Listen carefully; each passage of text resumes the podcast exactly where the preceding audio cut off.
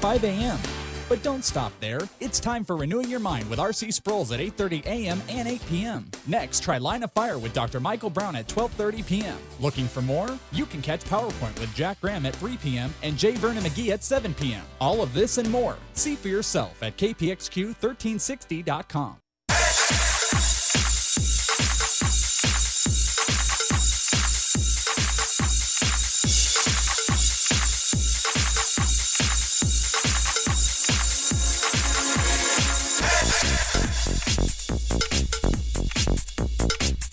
Revelation Wellness, healthy and whole, and uh, boogie oogie oogie till the night. uh, Come on, you're clapping. You Yeah. you. Hey, well, here's the thing. Uh, I don't know if you uh, noticed uh, a couple of weeks ago, I started actually, you know, kind of clapping to the rhythm of the beat and and all that, and it's a lot of fun. Mm-hmm. It it's, is. It's it's uh, there's something about music. We know it stirs the heart. It stirs the right. emotion. Yeah. It can stir the energy. Yes, it absolutely. We, I, as much as the worship is in just being near the in the presence of God, but the music is God's drug to me. We we don't know, you know, That's it does good. something to Him and for us, and it's an elixir for the soul. So and I, you know, and a lot of the uh, uh, the Truth Project teaching that I do, and uh, uh, intelligent design, I would like for some Darwinians to step up and explain music to me. yeah, yeah, no kidding. How did that happen, and why do we tap our toes when it moves? Yes. What is going on there? Bring it. I agree. Bring it. I agree with that. Alisa Keeton, uh, Revelation Wellness, healthy and whole, uh, obviously uh, here and uh, ready to go for another program. Mm-hmm. And I'm excited about today. And it's as simple as this, Elisa. I know I am worn out. I am I am at the end of my emotional and physical rope. Yeah. I know you're worn out. You're Yeah, you're off of a big trip, and Yeah. it just so that means we can't possibly get in the way today no. because we're just too We- stinking tired. That is so true. That when we are weak, He is strong. That's definitely my mantra today. This week, talking about idolatry. Yeah, yeah. When you wouldn't think idolatry and exercise or idolatry. Idolatry sounds like such a churchy, uh, stiff kind of high priest word, and it's a word that is so uh, crucial that we understand what it means and how it applies to our life. And as far as exercise and eating well goes, uh, idolatry is crouching at our door, much like sin is crouching at our door. It really is. And and I think what starts, we need to understand what is an idol. An idol is an image or representation of God. It's a substitute for God. It's not the real thing. It's like a carbon copy. So we are so prone to make our good thing, exercise, eating well, uh, whatever makes a good thing in our life, our God thing. Well, I know uh, you help articulate it for me that, and it was kind of swimming around in my brain in my heart, but you helped bring it to uh, articulation that when I run to a pizza for comfort, I'm putting that pizza in the place of God. Yes, that is your counterfeit God, your functional Savior, your and substitute. I run to the pizza. I mean, I have, you know, I've had weeks where it's like, okay, pizza for breakfast, lunch, and dinner mm-hmm, kind of mm-hmm. times in my life. Right, and then we can even say, "Well, Lord, I'm just so busy doing your work Right. that you know you this is good. I'll have pizza. You'll bless that." Yeah, it'll be good. I'm praying before I eat it. Mm-hmm, which you is know? which is why we need to realize that idols are insidious they're sneaky they're not jealous. You can have many idols. Idols are not jealous of one another. Uh, satan is actually hoping you'll just get. The more the camp- better. The more the better the more the better.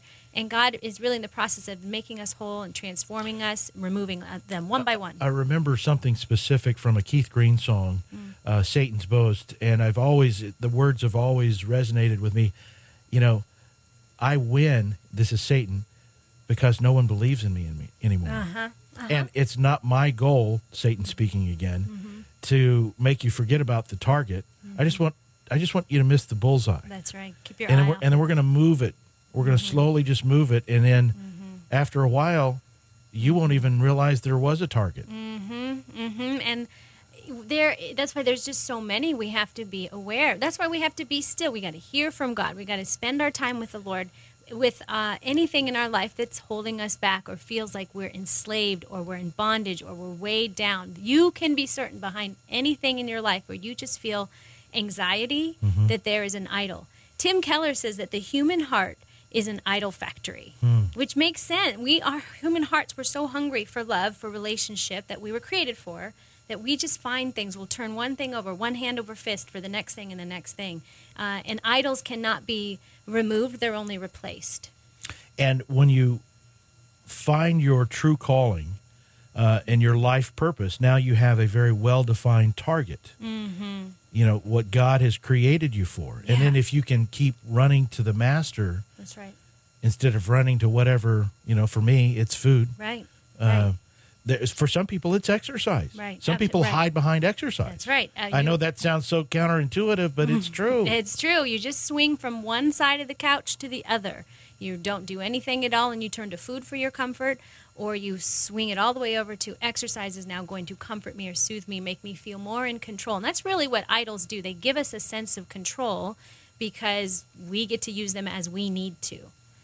And one of the things the Bible refers quite frequently about watch out for idols. uh, Stories about idols. There's just a lot of that. I love in Romans 125 it says that they exchanged the truth about God for a lie and worshiped and served created things rather than the creator. That's an idol. An idol is something created. It- Actually the word the Hebrew word for idol is to whittle or to to um, uh, make with your hands. And so that is something we realize we can do with anything. An iPod, a computer, uh, uh, even to use our hands to go to work, the job that we do can become our idol. Also, I love how the book of First John ends. First John has one, the, the very last uh, verse 521 ends with one sentence Dear children, keep yourselves from idols. And it almost, if you read it in context, it almost comes out of nowhere. He's kind of exhorting everyone or greeting, saying goodbye to everyone. And then at the very end, it's just like this boom line keep yourselves from idols. And I think that is what this whole book is about is because our hearts are turning over idols all the time. The Lord wants to fill that space. He wants to be on the throne of our hearts. And so we have these stories in the Bible where people constantly are either seeking God or seeking created things over and over. And God just comes to try and say, It's me you're looking for. Now, you've been able to watch a lot of people walk through uh, healthy and whole uh, lifestyle, have transformational uh, events in their life, do, dealing with food, dealing with exercise. Gosh, how do I know? I mean, I, I personally, pizza, I know. I put it on the throne. uh, and it, it's it's insidious. But I have other idols too. How do I know that I have an idol? Well, as I said, first of all, whenever you're anxious, look behind that door. Whenever you're anxious, if you look behind that door, there's an idol waiting, crouching, waiting to come in because in our anxiety, we'll turn to other things rather than God Himself. But uh, we can put them into three major categories where you most likely have an idol in your life. And the great thing is it correlates with in Matthew 4 where Jesus is tempted. So Jesus is tempted. He's in the desert. We know that he's at his weakest place. We're someplace where I have to wonder if he had anxiety. I think possibly he did. He was human. He probably felt he felt hunger. He felt tired. He felt probably even confused as to this pain of now being separated from the Father down on earth in body. So he had anxiety, and that and the uh, deceiver comes to him in these three different categories. The first thing he tempts them with relationships. So relationships can be our idol. He tempts them with he tempts him with the relationship of food. And really relationship is pleasure. Relationships give us pleasure, whether they come in people or in food or things, they, they comfort us. And so those things uh, in relationship can easily be our idol. They're the things that make us feel loved or accepted. Either food will do that or people will do that. So he gets tempted to say, "Hey, how about food? Wait, I'll give you food." Satan says. He says, "No, uh, I live on bread alone. I do not live on bread alone, but on every word of God." The next category is power. Huh. Satan takes Jesus to the highest point of the temple and tells him to throw himself down, and the angels will catch him because if he's so powerful, that's what will happen. Behind the door of power is an idol. Uh, our job tends to give us a power or a status, a title, things that we feel. If we lose our job, we lose an idol. Something Absolutely. comes crashing down, and we feel like, oh my gosh, that was the thing that was saving me. That was my comfort. That was my security. So behind power. Uh, and I have to say, as food or exercise become your way of feeling like you have more power, of feeling like you are more loved, and that gives you more power in your life, where really that should all come straight from God. And then finally, possession. Uh, Satan offers Jesus the ownership of all this world and the kingdoms of this world, which taps into possession. So, has food or exercise become your way of possessing th- something like the perfect body or thinner thighs or bigger biceps, we get we get obsessed thinking this will be the thing that I can exchange and get something for. This exercise is going to give me something that I can possess. And they all kind of intermix like power and possession and relationship. But because Jesus was tempted in these three categories, I believe these are fundamental to understanding behind these are the idols of our life. And it's just amazing how the Bible is so relevant today for our lives in each and everything we do if you will take the time to spend Mm-hmm. in it. I don't spend enough time, Mm. but I have wonderful, loving friends around me that keep bringing things like Mm-hmm. Yeah. You have just done, saying, "Look, the answer is right here. Let's Yeah. let's open it up." Yeah, yeah, that's why community and a healthy community that's going to keep you on track, absolutely your own walk, but walking with others who are walking, Mm-hmm. Just powerful. I really like this one line you have here in the notes. We will easily make a good thing our God. Mm-hmm. We will easily. That's why last week when we talked about the rim to him trip, it had to be about something more. It can't why we do the things we do has to be about something more. That is why everything we do has to be from him, through him, and to him. That keeps us from idols. Yeah. Well, we've got just about 90 seconds left, a little less than. I want to make sure that people know that you do a lot of uh, training as well. Uh, you've been working on uh, these 10 minute workouts that are available on uh, YouTube and on your webpage. You've got some DVDs out now. Yes, ab- just brand new released. Our 10 minute videos are great because we kind of pique your interest, but these DVDs are where we get some time to train and bring in the Word of God. And I can't explain it until you do it and see it, but we really get to pull on the bootstraps of our faith and practice it. So. So, also, you have uh, the um, a program that, that my wife just completed a, a few weeks ago. Mm-hmm. Uh, when do you have that uh, starting up again? When do you have another one of those classes? Way less to feed more. There will be. I have teachers, instructors nationwide. So now we're getting. Uh, if you want or looking for one, no matter where you live or if you know of someone who lives elsewhere, they're all online, and you can find them at revelationwellness.org. Go to the Way Less to Feed More tab. Uh, teacher training, the videos, everything is there. But we'd love to uh, connect with you. All right, I'm going to give you the last word here because I know you got something special for us.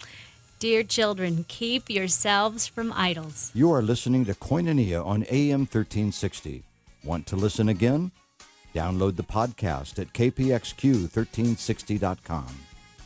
Boy, if that doesn't get you motivated, I, I just don't know what to tell you. I don't know what to tell you. This is Koinonia. I'm Tom Brown, and I am going to be at Family Christian Store in Gilbert, the new one, located in the Crossroads Town Center off the 202 freeway across from Target. This Saturday from 11 to 1.